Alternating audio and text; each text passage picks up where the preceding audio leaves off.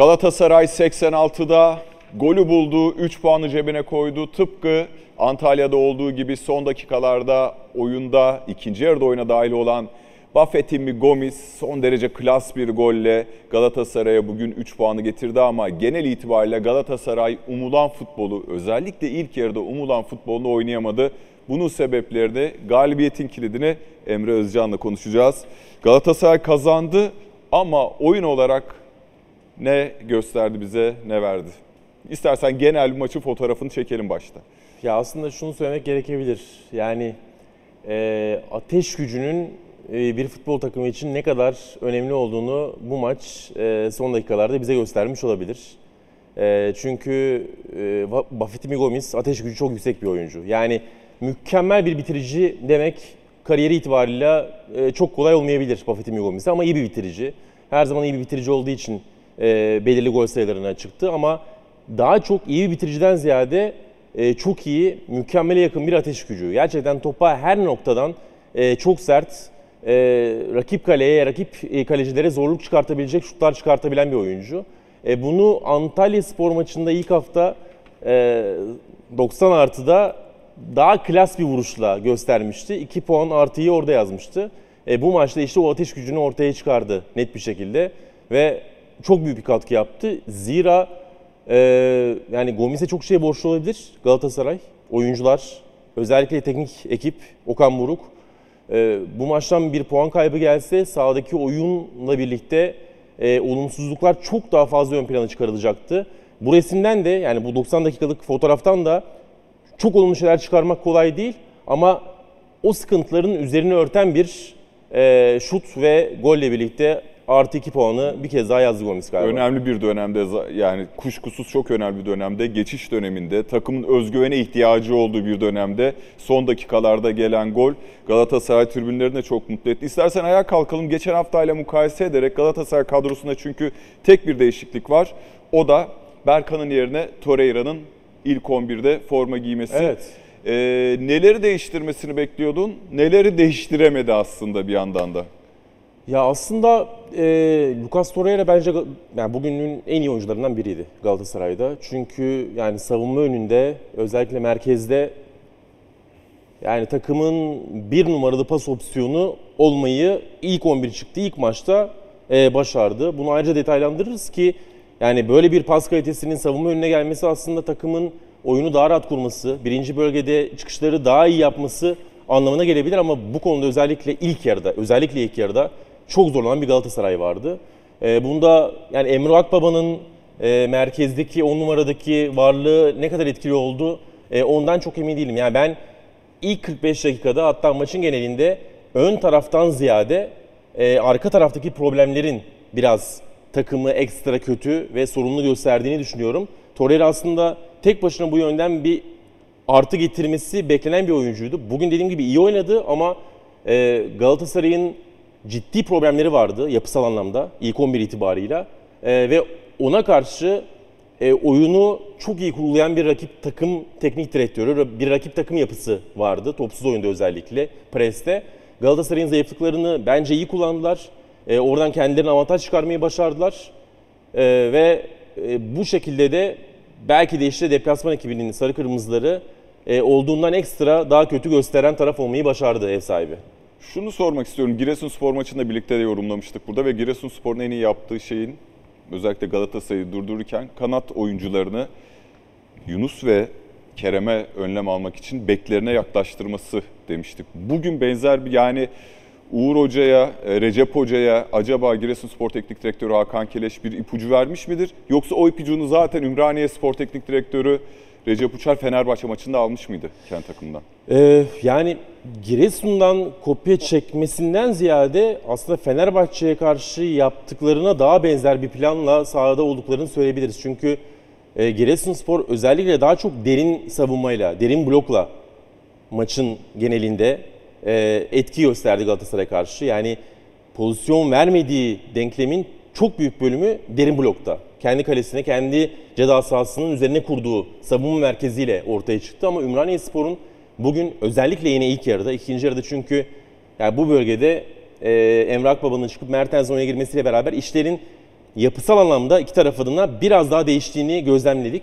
E, o yüzden ikinci, ikinci yarı biraz daha olumlu Galatasaray adına ama ilk yarıda özellikle ki bence Galatasaray'ın çok daha gözük, kötü gözüktüğü yerde e, derinde beklemekten ziyade orta bloktan geriye çok fazla düşmeyen hatta zaman zaman önde basan birinci bölgeye kadar e, takımca gelen Ümraniye Spor'un pres organizasyonu, pres şaması e, zarar verdi gibi gözüküyor. O zaman buradan şuraya gelelim. Torreira iyi oynadı. Genel itibariyle sizin 6 numaranız ya da oyun kurucunuz, topta daha çok buluşan oyuncunuz iyi oynadığı zaman sizin daha iyi, daha rahat çıkmış olmanız lazım. Ama Galatasaray'ın ilk yarıda ciddi şekilde organize olmakta, topu öne taşımakta ya da o presi kırmakta problem yaşadığını gördüm. Evet. Bunun Torreira da iyi oynarken nedeni neydi? Savunma hattından bahsettin ama detaylandırır mısın? Çünkü yani Torreira'nın olduğu bölge çok kalabalıktı. Ve çok kalabalık bir şekilde merkezi son derece iyi kapatan bir e, Ümraniye Spor vardı. E, ilk 11 çıktığı ilk maç pas kalitesi belirli ama çok çok yaratıcı bir oyuncu da değildir Torreira. Yani Torreira bir Pirlo değil, ya da Torreira bir Jorginho değil. E, onlara zamanında yakın gösterilmiş bir oyuncu ama farklı yönleriyle çıkmış bir oyuncu özellikle İtalya Serie A'da. E, merkezi çok iyi kapattığı için Ümra, Ümraniye Spor. O yüzden e, bir şekilde pasifize etmeyi başardılar ve işte dediğim gibi Galatasaray'ın zayıflıklarını iyi kullandılar. Yani sürekli ilk yarıda özellikle ilk 45 dakikada işte geriden bu şekilde oyun kurmaya çalışan bir Galatasaray gördük. Bekler çizgideydi. E, ön tarafın da aslında şöyle açıldığını gösterelim. Merkezi daha net bir şekilde gösterme adına. Galatasaray bu şekilde önden hatta biraz daha böyle 4-3 gibi yapalım. Çünkü Torreira önde tek, Oliveira'nın ve Emre Akbaba'nın da böyle üçlü orta saha gibi açılarak sahaya yayılmaya çalıştığını gördük Galatasaray'da. Burada çok kritik bir şey yaptı Recep Hoca. Ee, dar, dar bir 4-3-3 presi. Çok dar. 3 tane e, forvet oyuncusu dar. Arkadan 3 tane merkez orta saha dar bir şekilde e, yerleşti. Ama bunu şöyle yaptı. Betta'yı yani Santrfor'u biraz daha geride konumlandırdı. Torreira'nın başında. Sol kenarı Deli Valle'yi bir stopere çıkardı. Onuray'ı bu maçta ilk 11 Fenerbahçe maçının tek aksine değişiklik var. diğer stoperi Onlardan. çıkardı. Sonrasında Avunu'yu getirdi buraya. Mırsic'i getirdi. Oğuz'u getirdi. E tabi yani ön tarafında çıktığını görelim. Evet. İyice yerleştirin.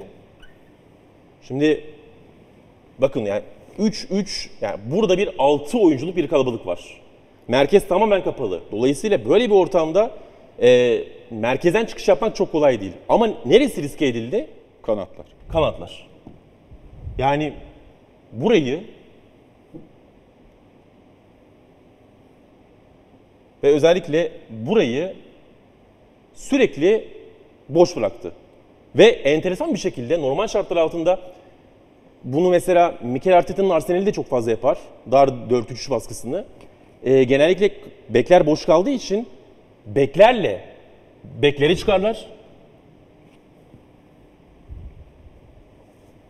Ve arkada zaman zaman oyunu riske ederler. Ama bunu yapmadı Recep Hoca. Bunu yapmamasının nedeni de çok büyük ihtimalle Sacha Boey'in ve Patrick Van Aanholt'un pas kalitesinin çok yeterli olmaması. Ee, yaratıcılıkları yok. Oyun kuran bek profilinde değiller. Yani ne Sacha Boey bir oyun kurucu bektir, ne Patrick Van Aanholt oyun kurucu bektir. Ama mesela Leo Dubois oyun kurucu bek olabilecek bir oyuncu. Mariano Galatasaray'ın belki son iyi beki, gerçekten son elit beki ya da elit seviyeye yakın beki.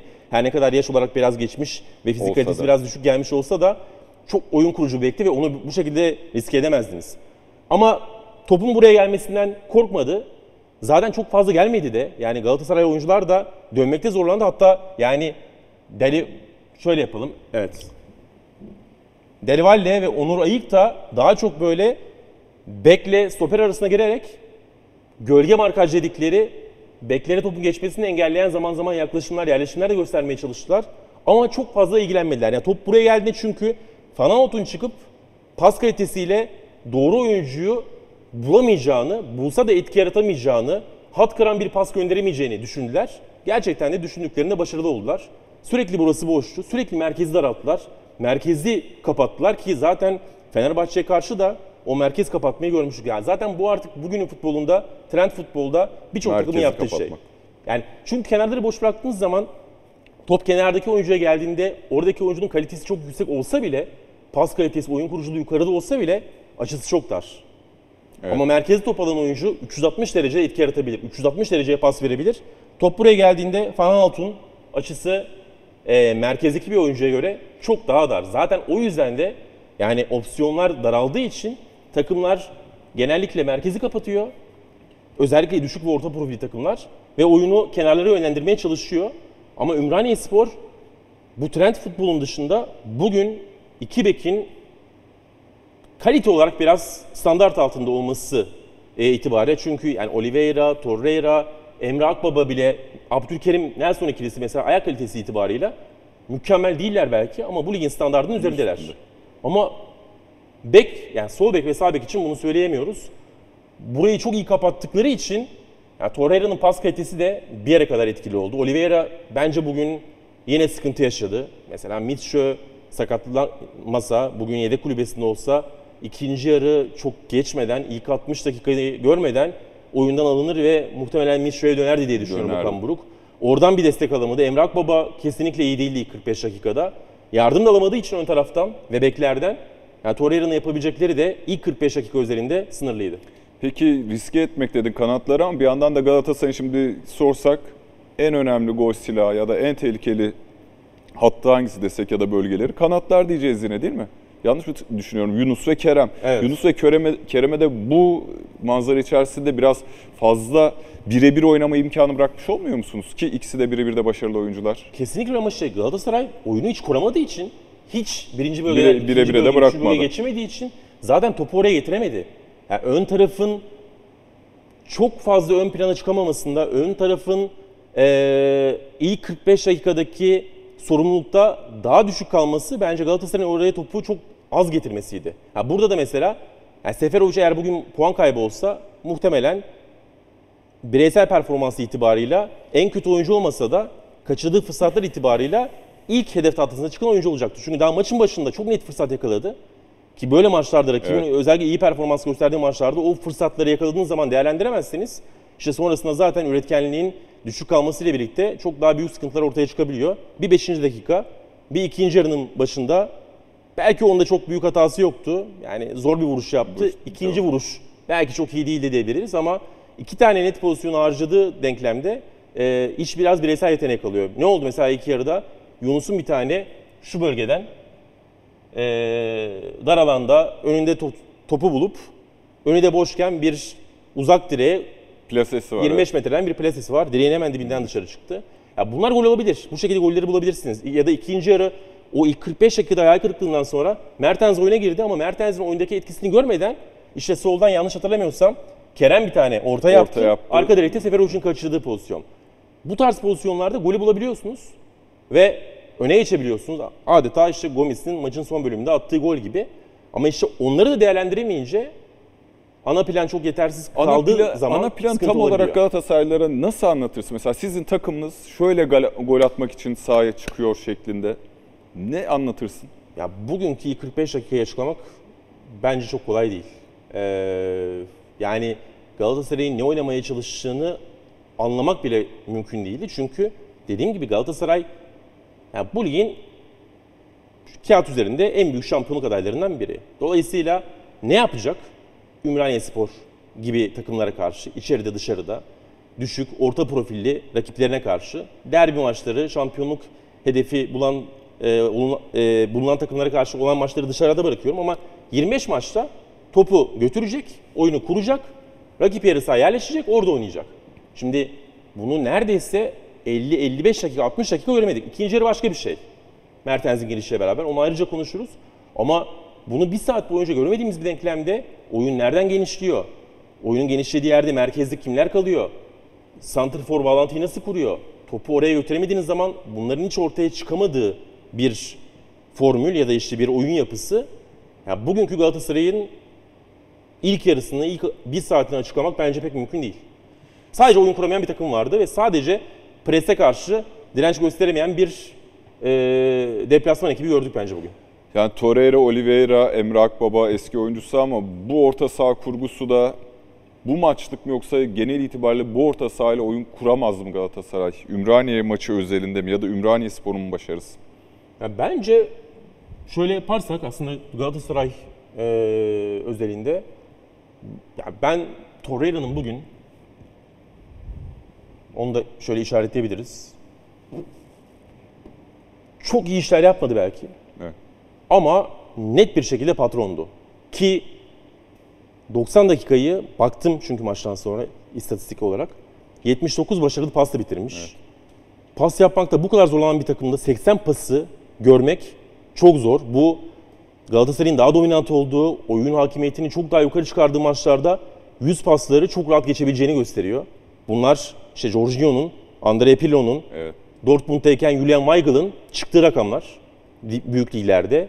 Pas kalitesi en yüksek savunma oyuncularının. Bunu gösterdi. Ha yani o 80 pas çok yaratıcı mıydı? Değildi ama zaten öyle bir oyuncu değildir Lucas Torreira. Bir frekans oyuncusudur. Yüksek frekanslı pas yapar. Merkezde takımın top dağıtıcısıdır. Bugün bunu yapacağını çok kısa sürede gösterdi. Bence bu çok önemli. Zaten alıştığı zaman yani işte yanındaki Emre, örnek veriyorum, Oliveira, arkasındaki Nelson, Abdülkerim, ya bu oyuncularla hatta bekleriyle benzer şekilde o e, birlikteliği kurduğu zaman, o bağlantıları kurduğu zaman oyuncunun muhtemelen yaratıcılığı, bugün zaman zaman gösterdiği hat kıran 2-3 blok, 2-3 oyuncuyu geçen paslarını da daha fazla göreceğiz. Ben zaten yani Lucas Torreira evet çok iyi bir savunmacı, çok top kazanan bir oyuncu. Belki onu tanımlarken top kazanma profili itibariyle en öne çıkan özelliği de olabilir. Ama ben Türkiye Ligi'nde pas kalitesinin top kazanmasından daha önemli olduğunu düşünüyorum. Çünkü Galatasaray hakim oynayacak. Galatasaray topa daha fazla sahip- sahip olacak. Bugün çok sıkıntı yaşadığı bir maçta bile, oyun kurmakta zorlandığı bir mücadelede bile %62'leri, %63'leri gördü. Bunun %70'leri gördüğü maçları göreceğiz biz belki de. Evet %30'a karşı da topu kaybettiğiniz zaman kontrayı kesmek için top kazanmak önemlidir. Ama Torreira'nın pas kalitesi bence Türkiye'de eğer Galatasaray lig şampiyonluk mücadelesinde bir eee, faktör olacaksa daha öne çıkan özelliği olabilir. Bugün yaptığı 80 pas, o pas frekansının çok yüksek olmasıyla o yönden ben olumlu ışıklar verdiğini düşünüyorum. İlk yarıdan aldığımız olumlu ışık Torreira diyorsun. İkinci Maçın yere genelinde geç- de. Maçın genelinde de. İkinci yere geçiyoruz. Ee, ge- e, geçen hafta Giresunspor maçında Okan Hoca ikinci forveti Buffettimi Gomis'i direkt Seferovic'in yanına göndermişti kulübeden. Bu seferse Dries Mertens'le Emre Akbaba'yı değiştirmeyi tercih etti. Bu saha içine nasıl yansıdı? Yani ikinci yarı erken pozisyonla gelmesiyle, erken pozisyon bulmasıyla e, Galatasaray'ın rakibin üzerinde ekstra bir baskıyı yine erken kurmasını sağlamış mıdır? Ondan emin değilim. Çünkü dediğim gibi o Kerem'in soldan kestiği ve Seferovic'in iki tane arka arkaya şut imkanı elde ettiği pozisyon e, belki de Ümraniye üzerinde bir etki yarattı ama asıl etki yaratan büyük ihtimalle Emre Akbaba'nın çıkıp Mertens'in oraya girmesi. Yani çünkü o kadar kaliteli bir oyuncu oraya geldiği zaman ister istemez rakip biraz daha Yaklaşıyor. farklı yaklaşıyor. Evet. E, o belki de Ümraniye'nin biraz daha derine inmesinde ve ilk yarıda çok fazla aslında sorun yarattığı o presi ikinci yarıda çok fazla gösterememesine sebep oldu. Galatasaray yavaş yavaş risk almaya başladığı için de oyun hakimiyetini e, kurdu ve yani tekrar aslında başa geçersek ilk yarı Galatasaray'ın birinci bölgesinde oynandı ama ikinci yarı ile beraber yani oyuncuların öne çıkmaya başladığını ve Galatasaray'ın işte bu sezon birçok maçta oynamaya çalışacağı set oyununun ortaya çıktığını gördük ve yani dizilim çok farklı değildi.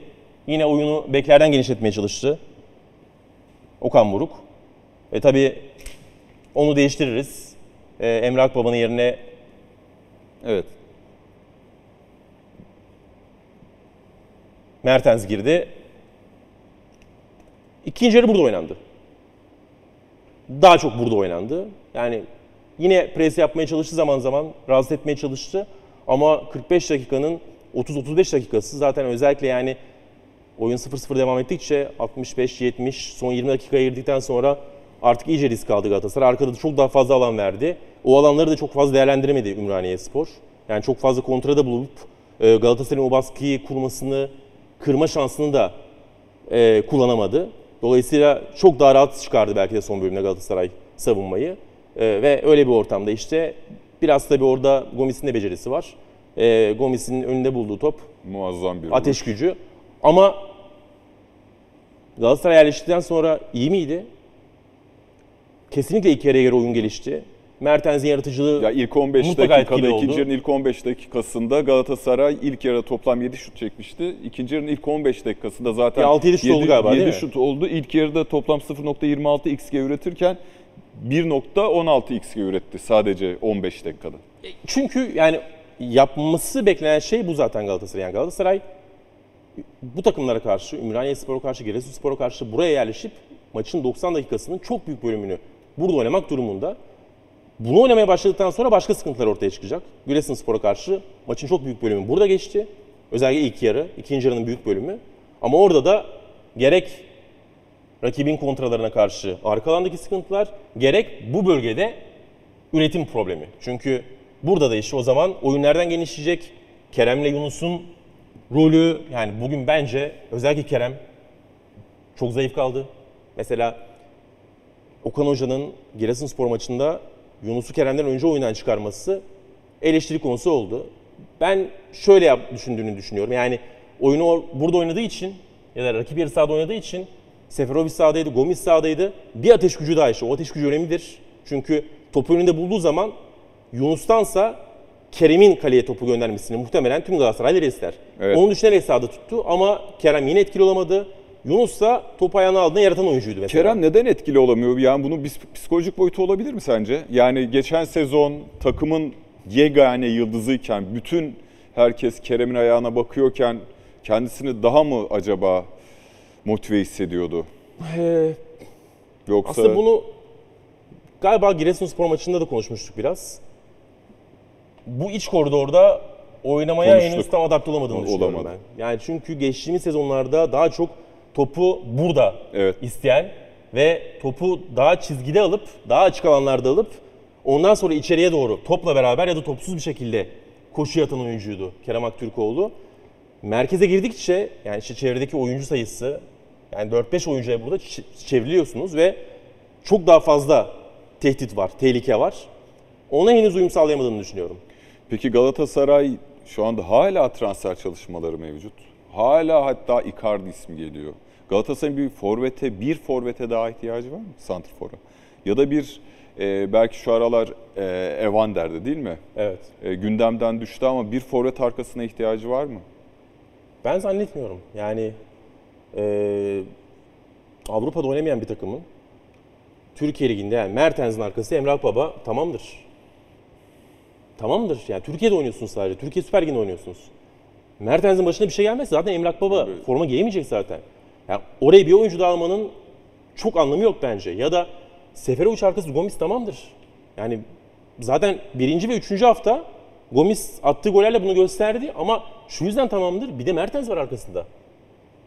Diyorum yani Seferovic'in başına bir şey geldiğinde Gomis kötü durumdaysa, formsuzsa, sıkıntısı varsa Mertens'i en uca atıp onun sahte 9 Evet. rolüyle başka bir oyun kurgusuna geçebilirsiniz. Üçlü bir orta saha tercih edebilirsiniz arkasında. Ya da Mertens arkası Emrah Baba da yapabilirsiniz. Mertens bunu size veriyor bu opsiyonları. O yüzden tek kulvarda giden bir takımın yani en azından ön tarafı için bence bu tarz oyunculara ihtiyacı yok. Ama Kerem ve Yunus'un arkasını yetenekli Türk, yetenekli genç oyuncularla doldurmaya ihtiyacı olabilir.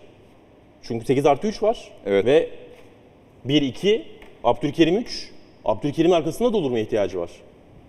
Ee, oraya ihtiyacı olduğunu düşünüyorum. Merkezdense kenarlarda opsiyon artabilir. Artabilir.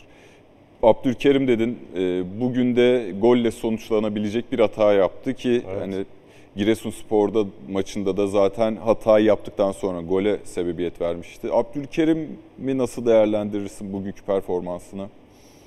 Ya o hatası dışında aslında yani savunmacılığını görme şansımız çok fazla olmadı. Son bölümde de fazla- çok kritik bir müdahalesi var. Evet. Ee, dolayısıyla büyük bir hataydı kesinlikle Ee, ve şanslıydı. Orada offside olmasa ve o gol geçerli kazansa çok ciddi bir psikolojik çıkmaza gelebilirdi. Çünkü 3. haftada muhtemelen orada mağlubiyette ya da işte puan kaybında büyük başrol oynamış ve 3 maçta kötü oynamış bir stoper, yeni stoper olarak e, mücadele edecekti. Yani biliyorsun Türk oyunculara teknik kadroların da Tahammülü daha az. taraftarların da tahammülü biraz daha az yabancı oyunculara göre. Bu bizim ligimizin gerçeği. Ee, büyük problem yaşayabilirdi. Ama zaten Abdülkerim'in de savunmacılığından ziyade ayak kalitesiyle fark yaratması lazım. Biraz onun baskısı altında kalıyor olabilir mi? Olabilir. İlk Giresunspor maçında hatırlarsın. Olabilir. Yani çünkü şöyle bir herhalde düşüncesi var. Benim Galatasaray'a ne getirdi Abdülkerim'i? İyi top kullanması değil mi?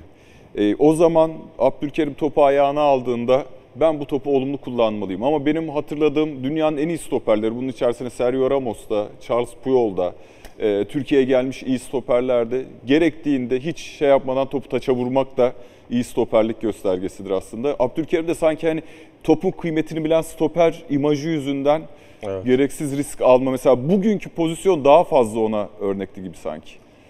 Olabilir. Ben topu israf etmeyeyim düşüncesi bazen. Şimdi zaten o beklentiyle transfer edildi. O bir baskı. İkinci baskı ne? Kimin yerine transfer edildi Abdülkerim? E, Markao'nun yerine. yerine. Markao belki de son 10 yılda bu lige gelmiş en iyi ayak. Stoper içi, yani stoperler Evet. arasında en iyi ayak. Bir de solak. İşte Abdülkerim de solak. Zaten benzer oyuncular, benzer profiller olduğunu söylüyoruz. Markao o işi yıllarca çok iyi yaptı Galatasaray'da. Ee, öyle bir oyuncunun arkasına geldiğiniz zaman o yönden kendinizi daha çok öne çıkarmak istiyorsunuz. Ee, ve o tarz hatalarla sıkıntı yaşadığınız zaman bu mental yönden de size çok daha büyük zarar verebilir. Ee, bunun da baskısını yaşıyor bence. Marka baskısını yaşıyor olabilir Abdülkerim. E, izleyici sorumuz var. Biraz da geciktirdik. Lütfen sorularınızı yazın. Emre Özcan'la birlikte burada. Ben de değerlendirmeye çalışacağım. Arka arkaya okuruz hatta birkaç tane varsa. Yakından okuyayım. Gözüm biraz yaşlılık dolayısıyla uzağa görmemeye başladı. Galatasaray, Kerem, Yunus, Oliveira ve Mertens olmasına rağmen üretmekte neden bu kadar zorlanıyor? Bir şeyler beklemek için çok mu erken? Galatasaray'ın problemi, organizasyon problemi, bireysel e, form düşüklüğü problemi. Ee, ya oyuncuların İkisi form- de mi var? oyuncuların Yoksa- form durumu çok yüksek Seferovic iyi durumda değil anladığımız kadarıyla. Evet bugün, Sadece- bugün de kötü bir maç çıkardı. Ama bence çok daha büyük olan problem organizasyon problemi. Çünkü şu anda yani diğer takımları da izliyoruz Türkiye Ligi'nde özellikle Türkiye Süper Ligi'nde. Yani hazır oyuncu çok az. Yavaş yavaş gelişim göstermeye başlayan oyuncular var. Ama böyle lige gümbür gümbür giren, e, her hafta takımına önemli katkı yapan, her hafta skoru etkileyen e, oyuncu sayısı çok az. Bu da çok normal. Şimdi yani soru üzerinden gidecek olursak, lütfen. ya Oliveira evet yani hazırlık döneminde de takımdaydı aslında yerleşmesi gereken bir oyuncu ya da ilk yerleşmesi beklenen, ilk performansını artırması beklenen oyuncu. Oliveira'dan ne beklemeli Galatasaray taraftarı? Neyi göremedi? Ee, Oliveira'dan aslında her şey yapmasını beklemeli. Çünkü? Oliveira öyle bir oyuncu. Öyle bir oyuncu. Hiçbir tarafı öne çıkmıyor. Belki işte duran topları. Duran toplarda da biraz şanssız başladı biliyorsun. Bugün de direğe takıldı. Evet. Çok güzel bir friki vardı direkten dönen Giresunspor maçında. O belki en elit özelliği Oliveira'nın ama yani pas, dribbling, top kazanma, e, fizik kondisyon, fizik kalite ya bu konularda standart üstü olan ama çok öne çıkmayan bir oyuncu. Her şeyi beklemesi lazım. Oliveira da her şeyi yapmaya çalışıyor. Ee, o da onun sıkıntısını yaşıyor olabilir. Çünkü mesela lider bir oyuncu Oliveira. Mesela oyun çok konuşulmadı. Porto soyunma odasında çok büyük bir figür olduğu biliniyor. Ee, golden sonraki Kulübede enerji boşalması Evet. mesela erken bir şekilde takımı sahiplendiğini gösteriyor. Saha içinde bunu gösteriyor. Ee, bu takımda kendisinden çok şey beklendiğini düşünerek işte her şeyi yapabildiğini belirli standartta oyuncu da biliyor. O her şeyi yapma isteği de sıkıntı yaşamasına sebep olabilir. Biraz fazla top kaybediyor. Yani Oliveira mesela çok büyük pasör değildir ya da elit pasör değildir ama iyi ayaktır. iş görecek kadar. İyi ayaktır yani. Risksiz paslarda sıkıntı yaşamaz. Basit pas hataları yapıyor. Giresunspor maçında da yaptı, bu maçta da yaptı. Ee, ve ben en çok fizik olarak problem yaşadığını düşünüyorum. Bunda da yani son dönem işte Roma mesela geçtiğimiz sezonun ilk yarısında pek fazla oynamadı Porto'da. Çünkü Vitinha gelmişti ve onun şanssızlığını yaşadı. Yani kariyerin en parlak sezonundan sonra Vitinha diye bir oyuncu çekti Porto. Hop yerleşti Oliveira'nın üzerine ve en iyi sezonunuzdan sonra sezonun başlangıcında sıkıntı yaşadınız. Yedek kulübesine kaldınız. Roma'ya gittiniz, kiralandınız. İyi bir başlangıç sezon sonunu getiremedi. Sezon sonunda çok daha az oynadı. Mourinho mesela biraz sırtını döndü ona. orada kalmamasında da sezonu iyi bitirememesi faktör olmuş olabilir. Yani geçtiğimiz sezonun tamamını çok fazla oynamadan geçirdi. Az oynamadı ya. Çok az oynamadı ama çok fazla da oynamadı. E işte transfer dönemi, yaz dönemini Galatasaray'a gelmeden önce nasıl geçirdi bunu da bilmiyoruz. Ben fizik kalitesini pek iyi biraz görmedim. biraz düşük değil mi? Toparlayacaktı. Şimdi Fananolt'la ilgili bekleri zaten programın başında konuşmuştuk. Bugün aslında Boyi takımın iyilerinden biriydi. Sezon öncesi hazırlık kampına Fizik Daha- olarak öyle diyelim. fizik olarak mı Fizik diyorsun? olarak yani ama. Boy'den zaten biz ilk geldiği o Rangers maçlarında da gördüğümüz şey hani alıp işte bir Mariano gibi çok güzel örneği verdin. Orta saha oyun kuruluma katkı versin değil de özellikle önü açıldığı zaman kanat oyuncular içeri girdiğinde bindirme yapsın diye beklediğimiz bir oyuncu. Bunda sanki gerçekleştirdi mi? Bir şutu vardı akılda kalan ama ne dersin sen? Kesinlikle öyle. Doğru ama yani farklı bir oyun kurulumu var Okan Buruk'ta. Yani mesela Yunus çizgide olur. Boya'yı alalım geriye. Yunus çizgide olur.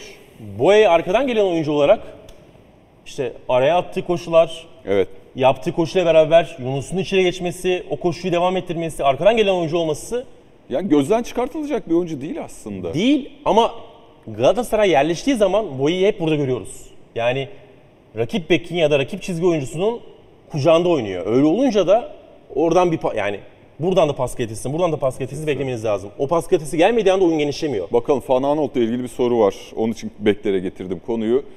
Fatih Koca diyor ki Van Aanholt çok fazla bireysel hata yapıyor ve pas kalitesi yetersiz. Galatasaray sol bek için alternatif düşünmeli mi ya da kadro içinden Kazımcan Karataş özellikle de Galatasaray'da bu Türk oyuncu e, ihtiyacı da varken 11 içerisinde direkt denenemez mi? Ee, ya zaten bir opsiyonu var, bir yedeği var. Hatta yani belki de Okan Buruk'un hamle yapmayı e, yapmasını ya da en kolaylaştıran opsiyon Kazımcan yedek kulübesinde. Çünkü işte bunu geçtiğimiz hafta gördük. Ee, oyuna ekstra bir yabancı atmak için, yani bir Türk çıkarıp bir yabancı atmak için bir yabancı Evet. çıkarıp bir Türk sokmanız gerekiyor. Ve bir yabancıyı yedekleyen tek Türk neredeyse şu anda Emre Akbaba ile beraber. Çünkü Mertens ana planda olacak. Fanan Out ve arkasındaki Kazımcan. Ki yani bu da çok garip işte yani. Dediğim gibi oyuna bir yabancı atmak için Türk çıkartıp bir Türk atıp yabancı çıkarmak durumunda kalıyorsunuz. Ve mesela muhtemelen o değişikliği yaparken Kazımcan'ı oyunda düşünmüyordu. Tabii. Mecbur kaldığı için o hamleyi yaptı. Ki Kazımcan da oyuna girdikten sonra Fanan Out'un 70 dakika ya da 80 dakika yapamadığını yaptı bir pozisyonda, bir Evet, ortada. Seferovic vurdu Evet. ama olmadı. Ee, ben Kazımcan'ın kalitesinin Fanan'ın çok ciddi sıkıntılar yaşamasına rağmen yani bir tecrübesi var, bir oyun bilgisi var, bir geçmişi var, bir kariyeri var. Ee, onu böyle düzenli bir şekilde kesmek için çok yeterli olmadığını düşünüyorum. Ama sezona çok iyi başlayamadı.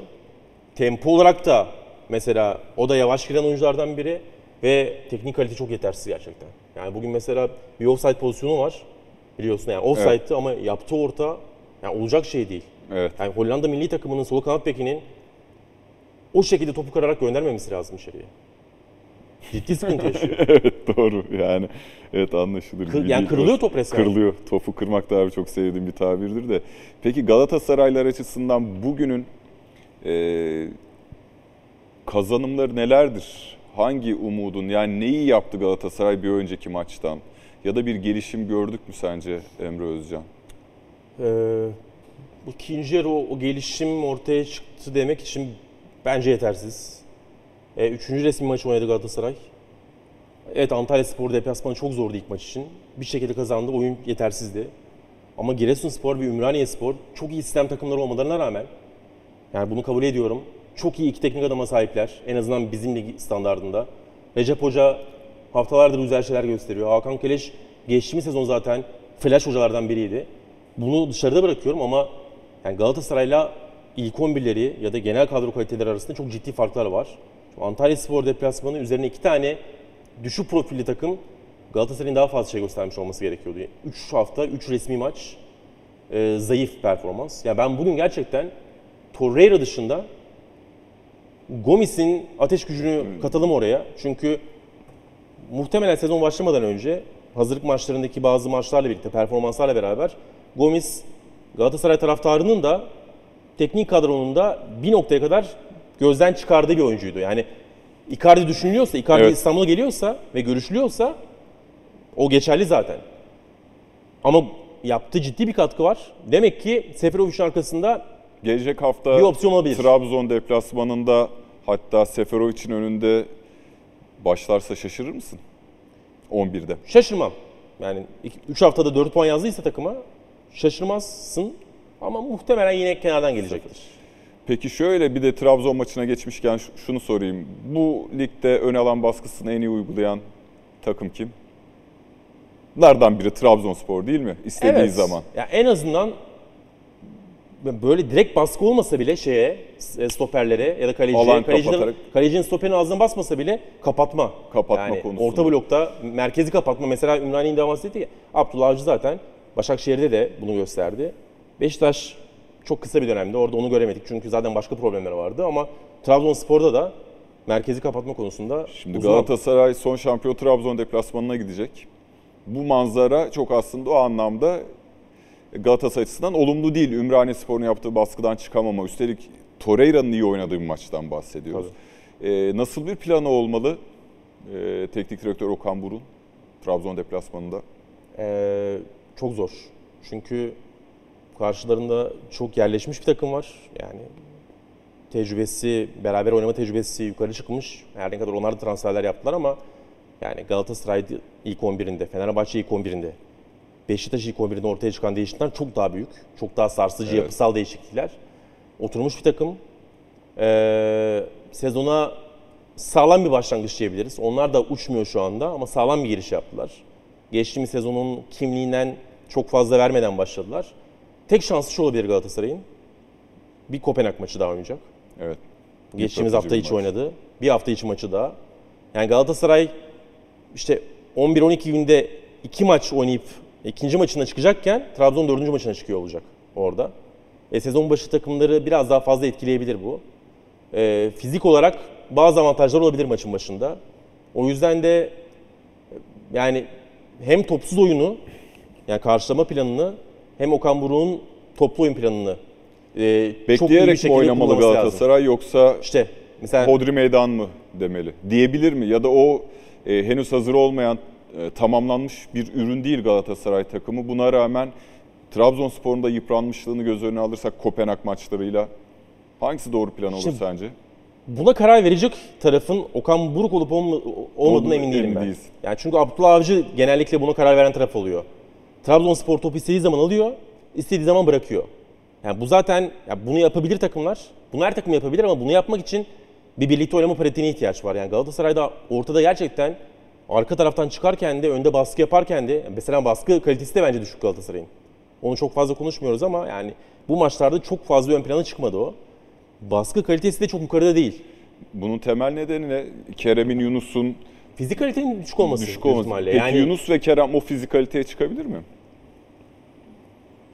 Gördük mü hiç? gençlikleriyle Yunus'tan çıkabilir. Yani- Kerem Yunus çıkamayacaksa zaten Galatasaray Kimse çıkamaz. çıkamaz. Çünkü arkada bir de Mertens oynayacak. Evet. E, ya Oliveira da o anlamda iyi giriş yapmadı lige ve yani ya- yaş olarak artık 30'un üzerine çıkan, kariyerin son bölümüne gelen bir oyuncu. Ya, Torreira sıkıntı yaşamaz o, öyle, o anlamda ama yani Yunus'la Kerem'in pres kalitesinde sıkıntı yaşaması, sorun yaşaması zaten Galatasaray'ın o konuda iyi bir takım olamaması anlamına geliyor olabilir bu sezon.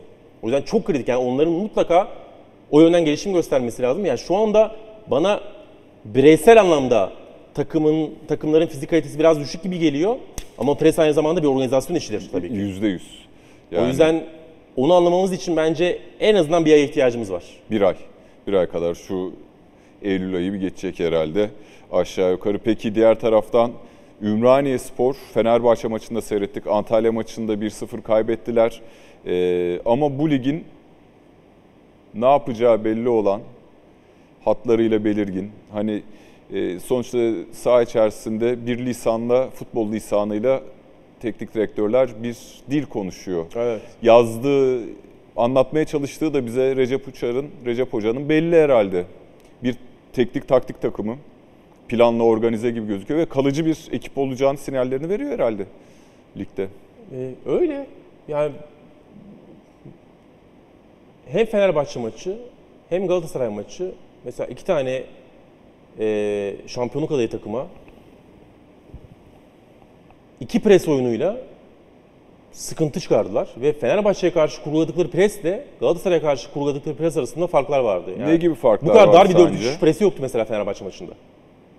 Biraz daha ön tarafı yoğunlaştırarak, biraz daha çizgiye çıkarak baskı yaptı. Onu Fenerbahçe'nin beklerinden korktuğu için mi acaba dar yaptı? Bekleri çıktı Fenerbahçe'de. Bugün Evet. çıkmadı mesela. Yani o ayarlamaları yapabilen bir teknik adam. Yani bu kadar zaten düşük profili kadrolarsanız ya buna ihtiyacınız var. Ya mesela işte yani yine oradan vereceğim örneği ama Premier Lig özelinden değil. Thomas Tuchel'in Mainz dönemiyle alakalı açıklaması var. Yani o kadar zayıf bir takımdık ki bizim sistemden, yapıdan, e, şablondan, taktiklerden olabilecek en büyük gücü devşirmeye ihtiyacımız vardı. O yüzden çok fazla diziliş değiştirdik. Çok fazla oyun planı değiştirdik. Her maç farklı bir şey yapmaya çalıştık. Her maç rakibi şaşırtmaya çalıştık. Çünkü bunu, bunu yapamazsak kalitemiz zaten yetersiz. Yani oyuncu kalitesini toplam bir 11 oyuncudan bir şey ortaya çıkacaksa e, onu taktikle, sistemle, dizilişle, rakibe göre adaptasyonla yukarı çıkarmanız gerekiyor. E, o yönden Ümraniye Spor güzel örnekler verdi. E, bunu yapamazlarsa zaten ligin alt çeyreğinde, alt tarafında, alt 5-6 takımı arasından yukarı çıkma şansları yok. Ama o yönden ışık verdiklerini söyleyebiliriz. Tabii ki yeterli mi? Değil. Ama 3 maç yeni takımsınız. E, ikisinde lige en şaşalı transferlerle giren takımlarla mücadele ediyorsunuz. Birini kaybetmiyorsunuz. Birinde de ya biraz şanssızlıkla işte yani Gomis'in şapkadan çıkardığı tavşanla kaybediyorsunuz. Aslında tam maçında Ümraniye Spor'a doğru Galatasaray'ın da hafif hafif panik yapmaya başladığı dönemde Gomis'in şapkadan tavşan çıkarttığı bir vuruşla e, Galatasaray çok kritik bir 3 puan aldı. Tabii bu 3 puan e, Okan Buruk'un da e, kendisini biraz daha hani göstermek istediği dönemde kazanılmış 3 puandan fazlası denir ya 3 puandan fazlası olan bir e, maç oldu Galatasaray açısından. Gelecek haftada Trabzonspor'la karşılaşacak. Şimdi yavaş yavaş şu e, Beşiktaş'ın transfer gündeminde olan Dele Ali'yi de biraz konuşalım istiyorum. E, herhalde bu transfer gerçekleşecek. Senin ilk duyduğunda yaklaşımın nasıl oldu? Çünkü beni çok şaşırtan bir transfer girişimi. Ee, beni de şaşırttı yani. Hiç oralara gideceğini düşünmezdim ee, bizim takımlarımızın. Aslında Dele Alli'nin son iki senesini düşününce ya buraya düşmesi çok şaşırtıcı değil. Fakat ya arada bir faz daha var gibi geliyordu bana. Çünkü Evet. Tottenham'dan bir Everton'a düştü. Yani Everton da büyük takımdır. Büyük takım büyük tabii takım ki. gerçekten. Yani hatta şöyle söyleyeyim ben. Bu top altılardan işte Big Four'lardan önce çok geçmişte bundan bir 30-40 yıl önce büyük beşli vardı. O büyük beşlinin üyelerinden biri Everton. Eski büyük beşli. 80'lerin en önemli takımlarından biri. Yani öyle bir kulüp ne olursa olsun. Çok para harcayan bir kulüp. Berbat para harcayan bir kulüp. Ee, maalesef öyle ama o güçleri var yani. Premier Lig'in de verdiği şeyle birlikte.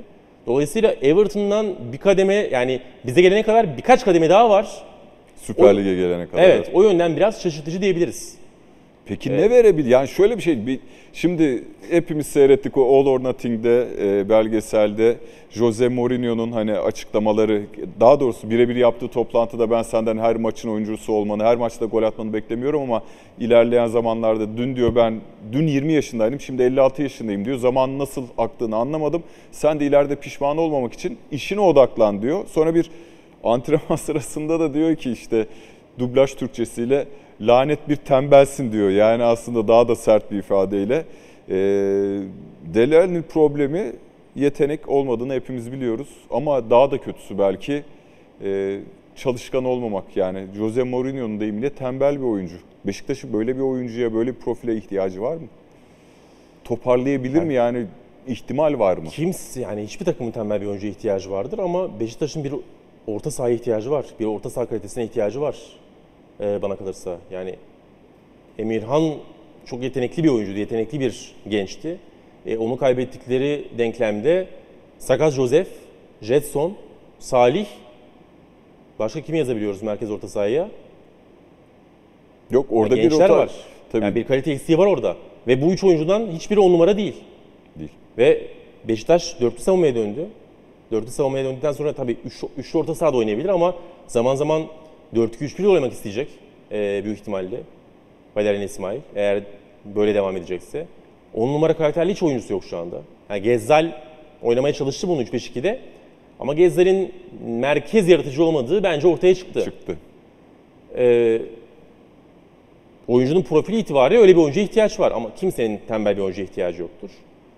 Yani Delali benim pek hoşlandığım bir oyuncu olmadı hiç Öyle mi? Hiç e, hoşlandığım bir oyuncu olmadı. Yani hep böyle biraz uzak mesafeli kaldım ben Delali'ye. Ee, orada da hep düşüncem şuydu. Yani yetenekli bir oyuncu ama bence hiçbir zaman çok büyük bir yetenek değildi. Fakat şöyle bir durum var. Delali de biraz şeydir. Her şeyden biraz var. Bazılarından fena değil, bazılarından iyi. İyi. Ama hiçbir şeyden tam yok Deli Ali'den. Deli Ali'de ve böyle bir oyuncu fizik Sence hem tembel hem fizik açısı mu, olunca forvet mi Dele Alli? efendim Dele Alli bir orta saha oyuncusu mu, forvet mi? Ee, zor cevap, zor soru. Çünkü golcü orta saha olabileceğini gösterdi bazı sezonlarda Tottenham'da. Ciddi gol rakamları Evet. çıktı. Yani hep 15-20'leri çıkmadı 18 ama 7 gibi 18 asist mi var? yani çift, taneleri çıktı. yaptı. Ligde çift taneleri evet, çıktı çok evet, rahat çıktı. bir şekilde. Şimdi o bir şeydir öyle bir takımda. Ama onu mesela istikrarlı yapamadı. Şimdi yaratıcı ve vizyoner bir oyuncu. Bazen alıyor Dele Ali böyle 5 oyuncunun arasından bırakıyor. Savunma arkasına koşu atan Heung-Min Son'a karşı karşıya pozisyon. Böyle goller attırdı. Ama bunu hiçbir zaman bir sezon boyunca istikrarla her maç bir tane ya da iki, ma- iki maçta bir bir tane olacak şekilde yapmadı. Bunlardan birinin keskinleştirmesi lazımdı Dele Alli'nin. Yetenek seti itibarıyla. Ne tam golcü oldu, ne tam yaratıcı oldu. Hepsinden yarım yaptı Dele Ali. Ve fizik kalite düşüp performans sahada aşağı gidince mental yönden gerilemeyle birlikte sürekli böyle yukarıdan aşağı doğru inen bir oyuncu haline geldi. Umuyorum. E, sonuçta heyecan yaratan bir transfer. Sağ içinde ne, ne vereceği belli değil ama heyecan yarattığı kesin. Okan Hoca'nın açıklamaları var. Bakalım yorumlayalım. İlk yarıda sağ kenarında saç baş yolum. Kötü de oynasak fırsatlar bulduk ancak değerlendiremedik. İkinci yarıdaki 20-25 dakikalık tempoyu genele yaymalıyız. Yavaş yavaş bunu yapacağız. Tam hazır olmadığımızı görüyorum. Bunu çok söylemek istemiyorum. Klişe olacak ama zamana ihtiyacımız var. Kadro genişliğine ihtiyacımız var. Bu net şekilde görünüyor. En az 3 oyuncu daha alarak bunu sağlamak istiyoruz. 3 oyuncu diyor. Mevki söylenmiş mi acaba? Bir stoper olacağı kesin. Bir herhalde forvet olacak gibi gözüküyor. Yani çıkan Stoper- isimler. Bence de kesin. Ee, yani forvet mi bilmiyorum ama ön tarafa en azından iki kenara yedekleyebilecek bir oyuncuya kesin olarak ihtiyacı var Galatasaray'ın. Ve büyük ihtimalle bu hamlelerin birçoğu da yani yabancı olanları işte 21 yaş altı yapılacak. Evet, kadroya ekleyebilmek için araştırılıyormuş zaten diye duydum. Ee, süper futbolun bu akşamlık sonuna geldik. Ee, yarın yine Emre Özcan bir başka arkadaşımla, değerli arkadaşımla beraber maç sonrasında sizlerin karşısında olacak. Bizi izlemeye devam edin lütfen.